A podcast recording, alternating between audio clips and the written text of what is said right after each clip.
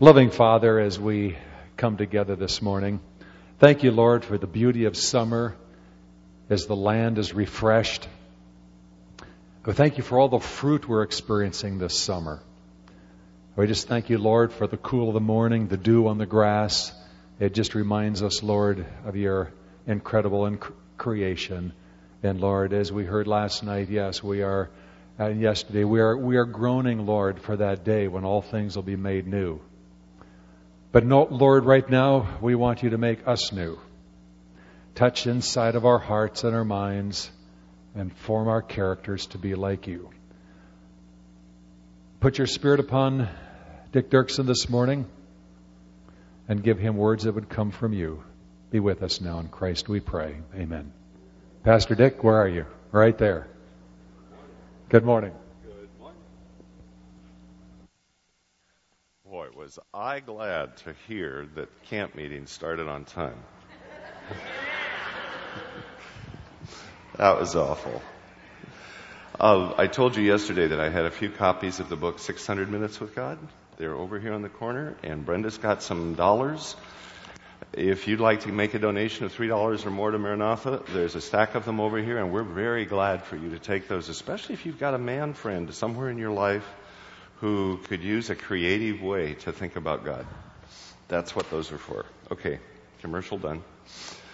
Uh, let's see, I was supposed to say two other things. Don't forget that the Maranatha Convention is the second weekend in September right here at Rolling Hills Church down by the end of 205.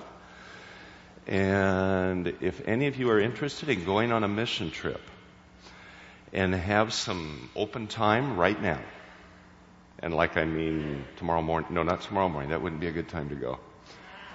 Uh, but if you could do it today, that'd be fine. Uh, the North American Division Office of Education is building a school in Lesotho, South Africa. And they need help right now.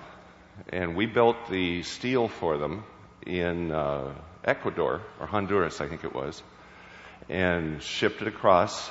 And they're busy putting up a brand new school right next to Maluti Hospital in Lesotho.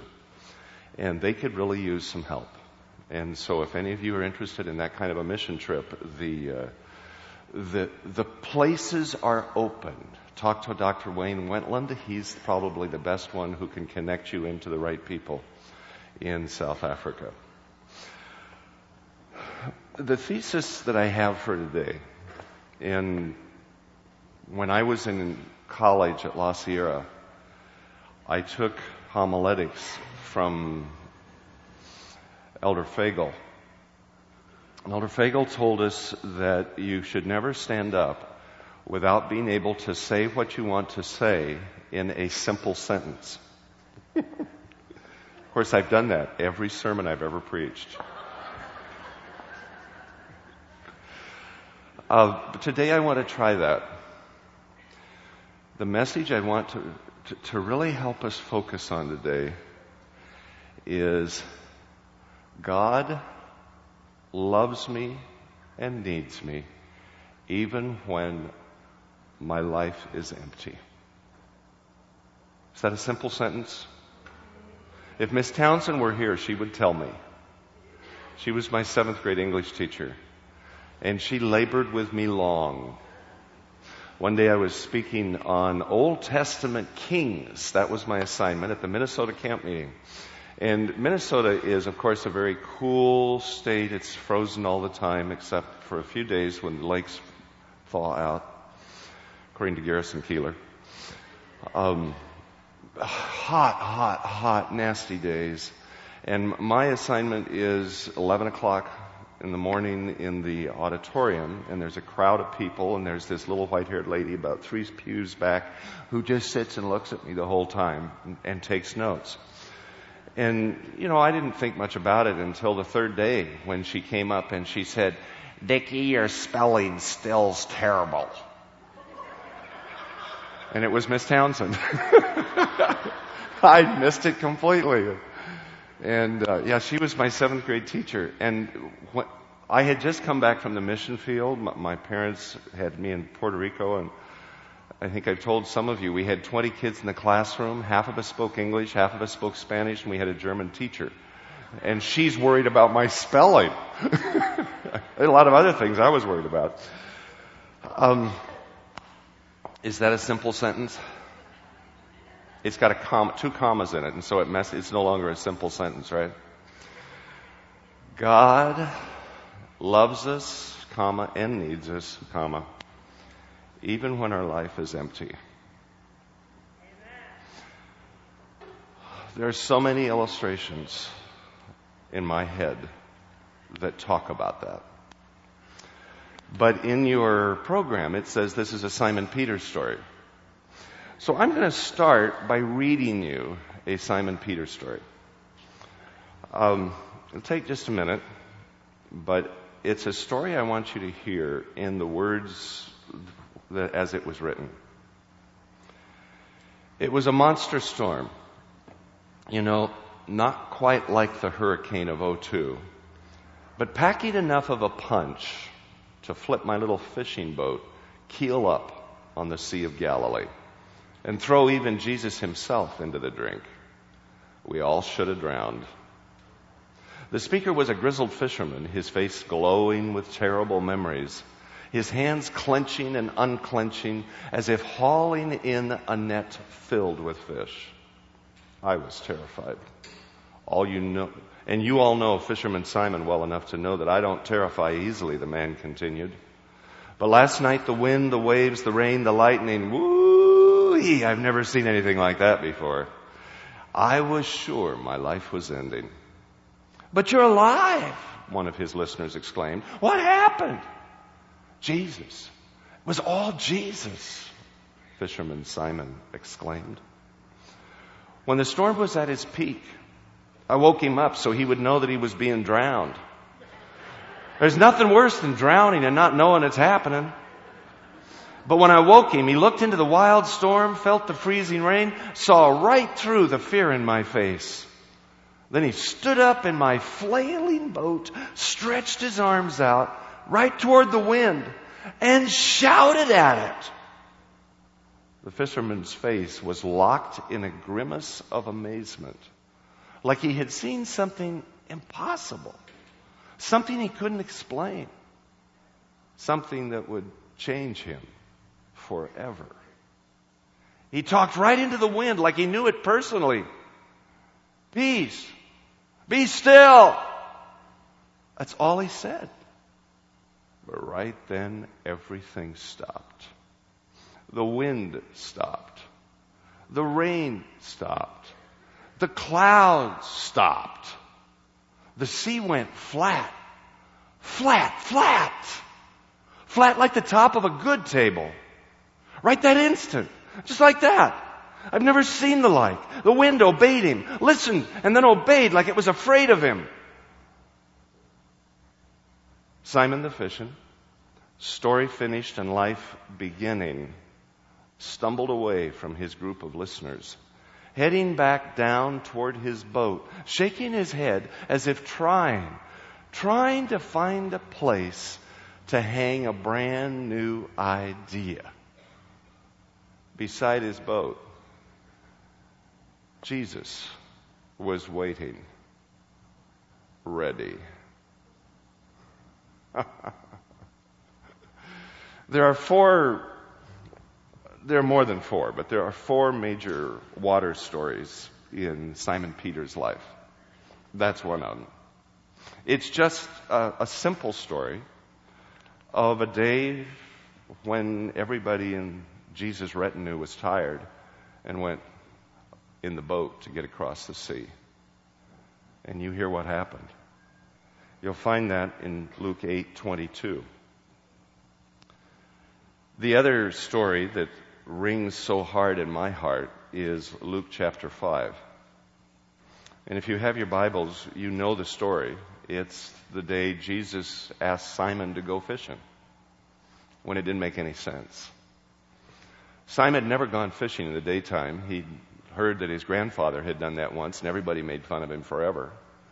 Because you don't fish in the daytime. There's no fish in the Sea of Galilee. The Sea of Galilee's fish are always available uh, at night because they go in schools, and the water is clear enough that if you are out in a school in the daytime, every, all the fishermen can find you too easily. And so they go at night and they go way over by the seven springs where it's shallow, or they go way deep during the day. And Jesus asked Simon to go fishing in the daytime. It made no sense. But then there's a lot of things about Jesus that make no sense. Because there's so many times in Jesus' life when he asks us to do stuff that is totally, absolutely illogical. My favorite story about that is actually not a Simon story. It's the story of a man who is a prophet. He doesn't want to be a prophet. He just wants to be a guy. He's got a lot of good friends, but he doesn't quite know how to relate to them because they're wealthy, successful, powerful. He's just a guy. Every once in a while, he'll, he'll be around his friends and they, they say, Oh, hi, how are you, Nathan? It's good to see you. Yeah. Hey, tell us a story. and then they'll laugh at the story and give him a pat on the back and enjoy his presence and then move on because they're busy being rich, powerful, and well known. And one night, he's lying in his bed with his family all around. His little house is warm and cozy. A voice begins to talk to him again. The most uncomfortable moments in his life are when that voice begins talking. Because he knows it's going to disrupt what's happening today. Nathan? No. I need you to go to the palace. No. You know your good friend David? Yeah. You guys spent a lot of time out in the fields together when you were young around Bethlehem. Yeah. He remembers you. Yeah. Um, I need you to go talk to him. No. Because you see, Nathan already knew the problem. Everybody in the kingdom knew the problem. Everybody except David knew that everybody knew. Uh, it's kind of hard to father a child, have the child born, marry the mother, and kill her husband without everybody knowing. I mean, it's on the cover of, of the National Enquirer at Safeway. I mean, it's, it's everywhere except in the palace, because in the palace, nobody knows.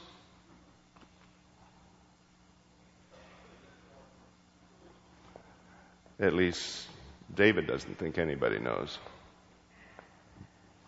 I need you to go talk to him. God, why me? Because you can do it right. So what do you want? I want you to go tell him. And Nathan took the notes. And he says, I can't just walk in there and tell him that. He'll kill me. He'll kill me and he'll kill everybody else who, who, who goes against him. Because a sinner blinded by desire is dangerous. I know. But I need you to go talk to him. Now, one of the most intriguing things about prophets is that they talk to God like that. Go back to Moses. Go back to Noah, Enoch, it doesn't matter who they are. You can feel the intensity of that kind of conversation. You can listen to Elijah, look God in the eye and say, I'm the only one and you want me to go out there and talk to him? Why, they're ready to kill me and I'm the only one left and even you don't care about me anymore. I mean, you can hear this kind of intense. You go look at the story of Gideon. Gideon's arguing with God. I'm convinced that the most that the easiest people for God to love are those who are comfortable arguing with Him.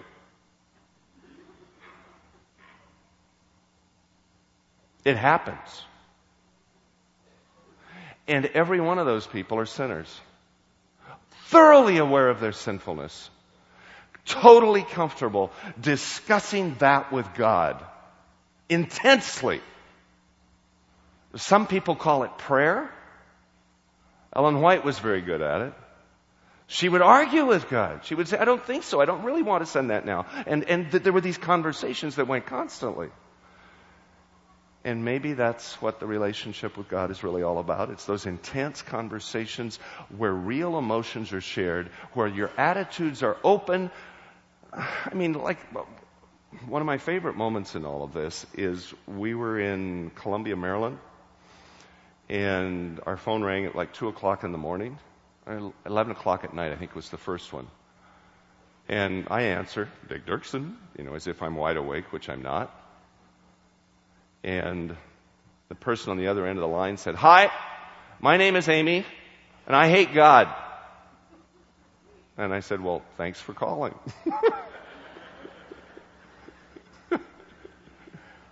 and there was this silence on the other end of the phone. And I said, Well, have you told God that you hate him? And she said, Well, no. And I said, Well, do that and call me back. Let me know how it feels. And hung up. I hardly remember the conversation. I think Brenda said, Who was that? I said, I don't know. Her name was Amy. What? she became a good friend. Is there anything you could tell God that would surprise him? No. Including how much you hate him? No. Including how uncomfortable you are when he asks you to do something you don't want to do? No. no, you can't surprise him. He knows exactly how you feel. He knows exactly what's going on in our hearts and minds. So why are we uncomfortable telling him? Let him know. Be clear. Nathan's looking at God and saying, I don't want to walk into that palace. I don't want to walk up there. I am going to be the fool of the day, and I am not a joker. I don't even have a three cornered hat. You know, come on, God, I don't want to do this. And God says, But I need you to do it. You're the only person who can do this and be heard. All right, what do you want me to do? Tell him a story. And then God goes quiet. Well, later that day, Nathan, dressed in his prophetic mufti, walks from his house way over there on the hills outside of town to the palace. He comes through the gate. Old Abe, the gatekeeper, looks at him and says, What are you doing? I haven't seen you in town for a while. I know. Where are you going? Palace. Oh boy. Pray for me. and Nathan walks on. Doesn't take long before everybody knows he's in town. And when the prophet comes to town, everybody takes a deep breath because nobody's sure who he's there to talk to. And all of us have something worth a discussion. He walks into the court of David's palace. Now, the court of David's palace is giant. It's got columns, not steel like this, columns that are carved out of cypress, cedar, whatever they could find that was beautiful. It's hung with Persian carpets, beautiful tapestries. It's a gorgeous place. There are people singing, there are people coming with their problems, and at the very front on the dais is David's throne, gold, two giant gold lions beside it, and the Lion King up on his throne. Touching his spikenard laced beard and speaking wisdom to the people, giving them his best. Would you have taken your problems to King David? The adulterous murderer? I've met a few judges in my life who I didn't trust. But you go anyway because they're the judge. I've met a few politicians in my life that I knew I couldn't trust. But I had no choice. They were still the mayor, the governor, the president. He's the king, the judge, the governor, the president. All of it rolled into one. The Lion King, God's man on earth, sinner. Hmm. Nathan walks in, and David sees him immediately. Nathan! My, it's good to see you, old friend. Come on up here. Tell us a story. Nobody can tell stories like you tell stories. Come on up here. I want to hear. And Nathan shambles on down the carpet all the way to the Lion King's throne.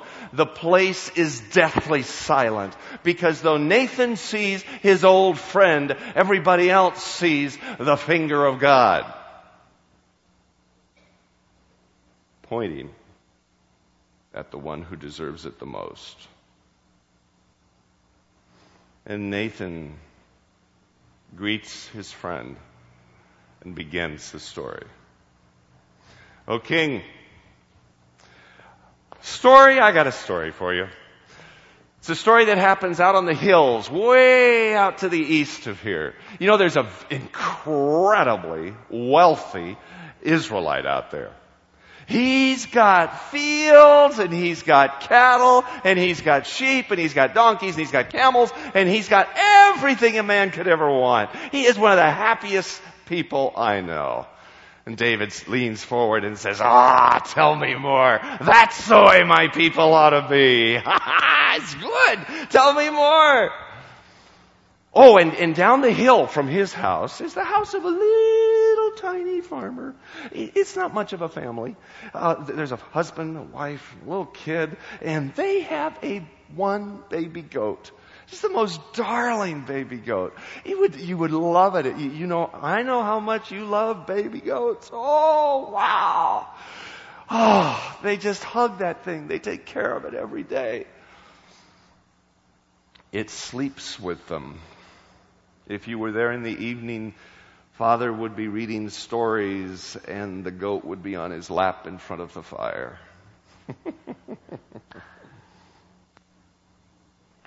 And David's tears in his eyes. He says, You know, it's good to be rich, but it's better to have love. Go on, go on, go on with your story. And Nathan says, Well, a traveler, a stranger, on his camels came to the wealthy man. And as it is in our country, the, he who comes to my home asking for my help and hospitality receives my best. And he received the best. Because he came and the rich man said, come, you can sleep in my bed. You can have my room. Is there, what food would you like today? And the man said, I would like,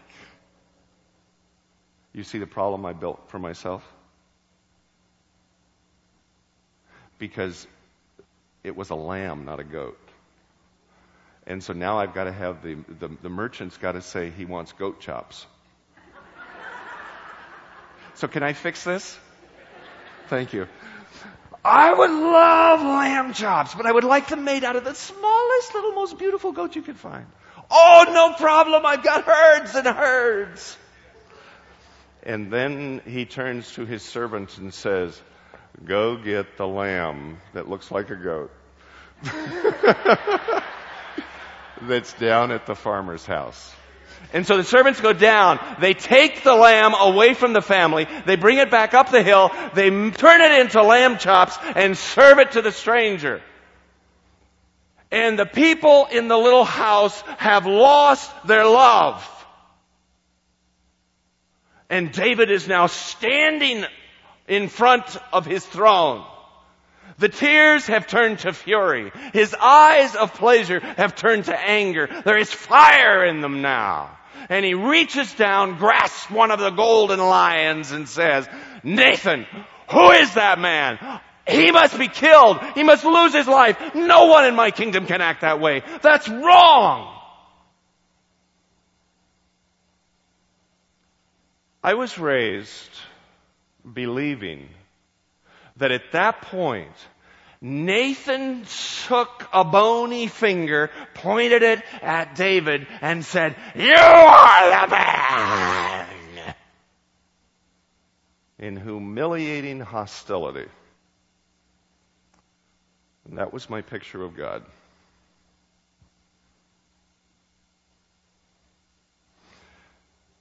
And then one day, I came to my Bible class as a, an academy junior. And I don't know, we had a new Bible teacher. It was right after Christmas. And uh, he was sitting on the desk, simple khakis and shirt. Never seen this guy before, kind of rolly. And we all filed in, sat down in our chairs, and he stood up and he said, You know, I've never taught Bible. My name's Jake. I've never taught Bible, but the conference has asked me to fill in since there was an opening here over Christmas. And so I'm going to be your Bible teacher now. And I really don't know where to start except to do my very best to help you fall in love with my best friend, Jesus Christ. And uh, Terry Paxton, who was behind me, raised his hand and said, So, do you ever have a real job? I love high school kids. And Jake said, Yeah, for a while. Last 10 years, I've been a Marine Corps drill sergeant.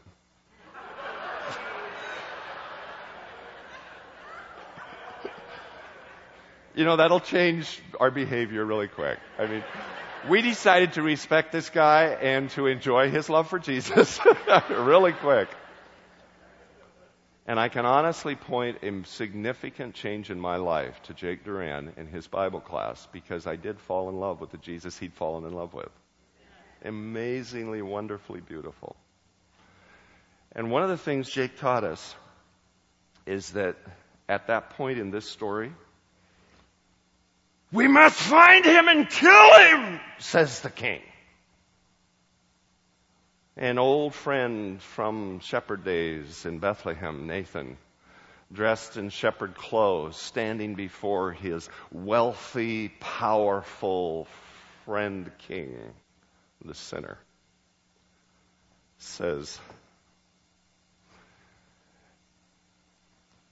It's you. It's you. David, I'm sorry. And David collapses in his chair, puts his head in his hands, and begins to weep. It is me.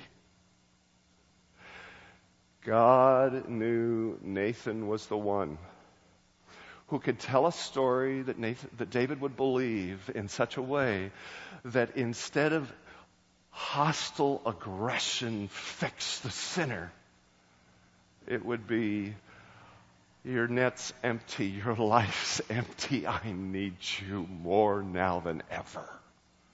Please, may I use you. And in David's weeping, he became believable to the people. The tabloids printed it the next morning. You could go to any Safeway in Israel and you could read page after page after magazine after magazine and all of them shouted the same thing. David forgiven! Because before it was over, Nathan was looking into David's eyes and saying so that everybody around could hear, this is what God has said. I have given you the best. I have given you the finest. I have made sure you were the wealthiest. You have the best clothes. You have the finest families. You have everything. And if it were needed, I would have given you more. That's the way God feels about each of us. He wants to fill us with everything He has and more. And if we want more, ask. I will give you all you can handle, all you can live with. Because as my servant, you need to be well supplied.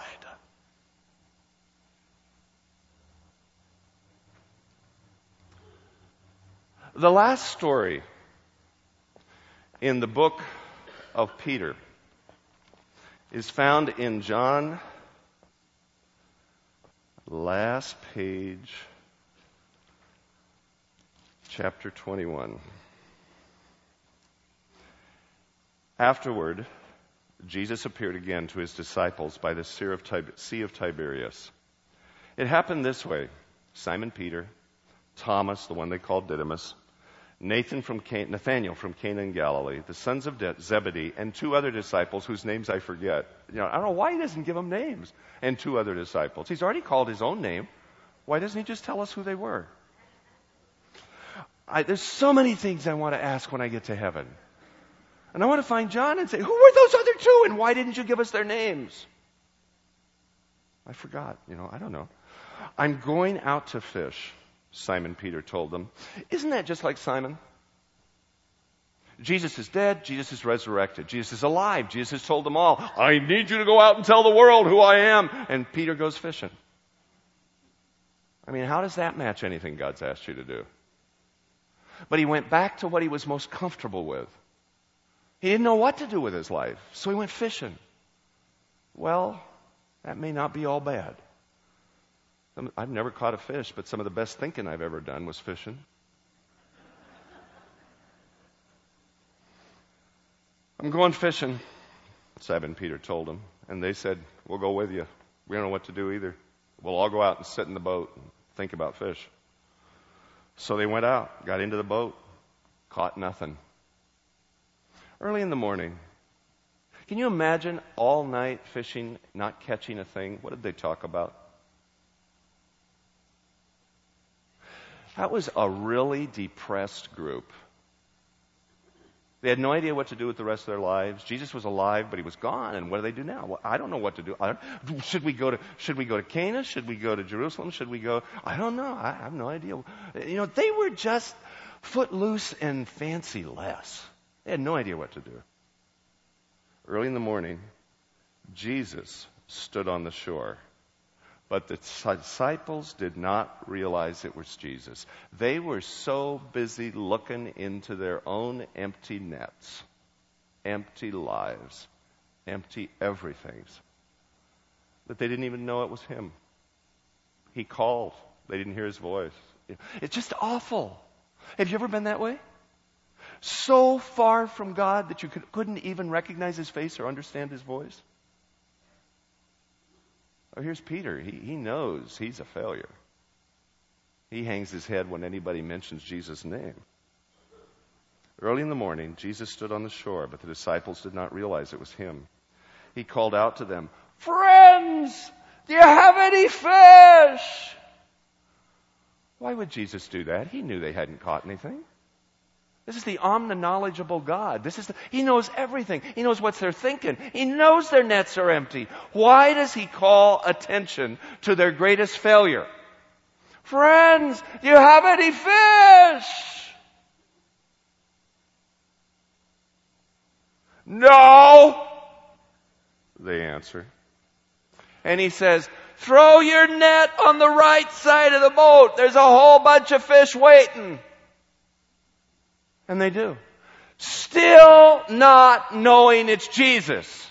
I mean, who else in the universe would tell you, you're on the wrong side, your net's where you always fish, fish where you don't ever fish, and you'll be wealthy?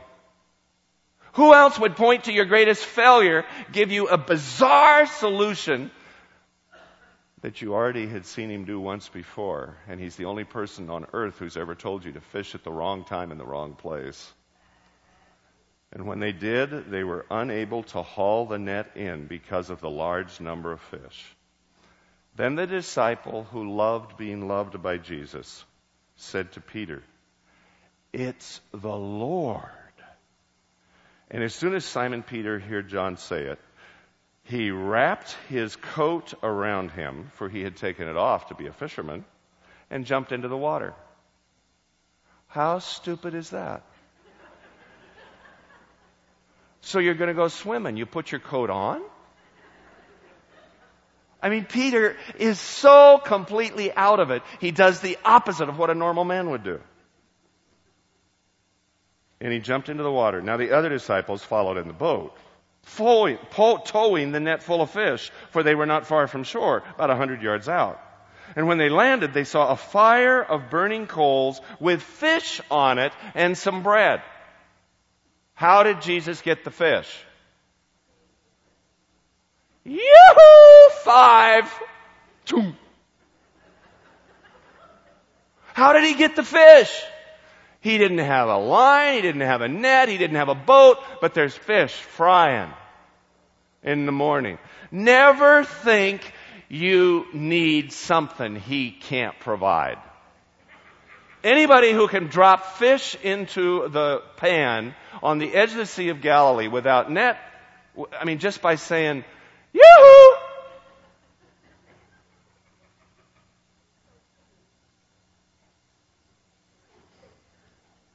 Jesus said, Bring some of the fish you've caught. And Simon Peter climbed onto the ship and dragged the net ashore. Now it was full of fish, large fish, 153 of them. That's my favorite moment in the story. How many? Who counted them? Who took the time? I think it was John. How many were in that? Somebody someday is going to want to know. How many boat, how many fish were there? 153. Okay. So many that the, but the net was not torn. You see, the net was only listed for 124.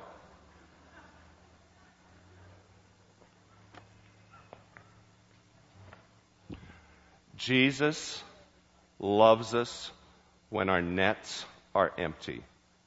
Jesus needs us when our nets are empty.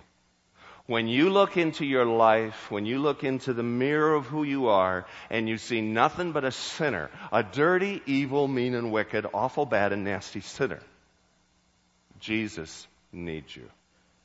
Somewhere he's working on Nathan to come and tell you a story. Somewhere he's standing on the shore looking out to your empty net life and saying, hello, how you doing? You still committing adultery? God has a unique skill of finding whatever it is that's our greatest pain and making it hurt a little more so that he can heal the pain. Caught any fish? No. Try the other side of the boat. But sir, we never fish on that side. We always fish on the left side. That's where all the grappling hooks are. If we fish on that side, the, the boat probably will tip over because we've got the rudder lock. There's a thousand reasons that's stupid. Fish on the other side. Because the craziest answer to your life is the best answer to your life when I recommend it. There's a guy on the shore calling your name. There's a prophet walking up with a story. There are a thousand ways God's reaching out to you. When your net is empty, when your life is broken, when there is no hope, He's there. And He's eager to hear you telling the truth. No, there's nothing in my net.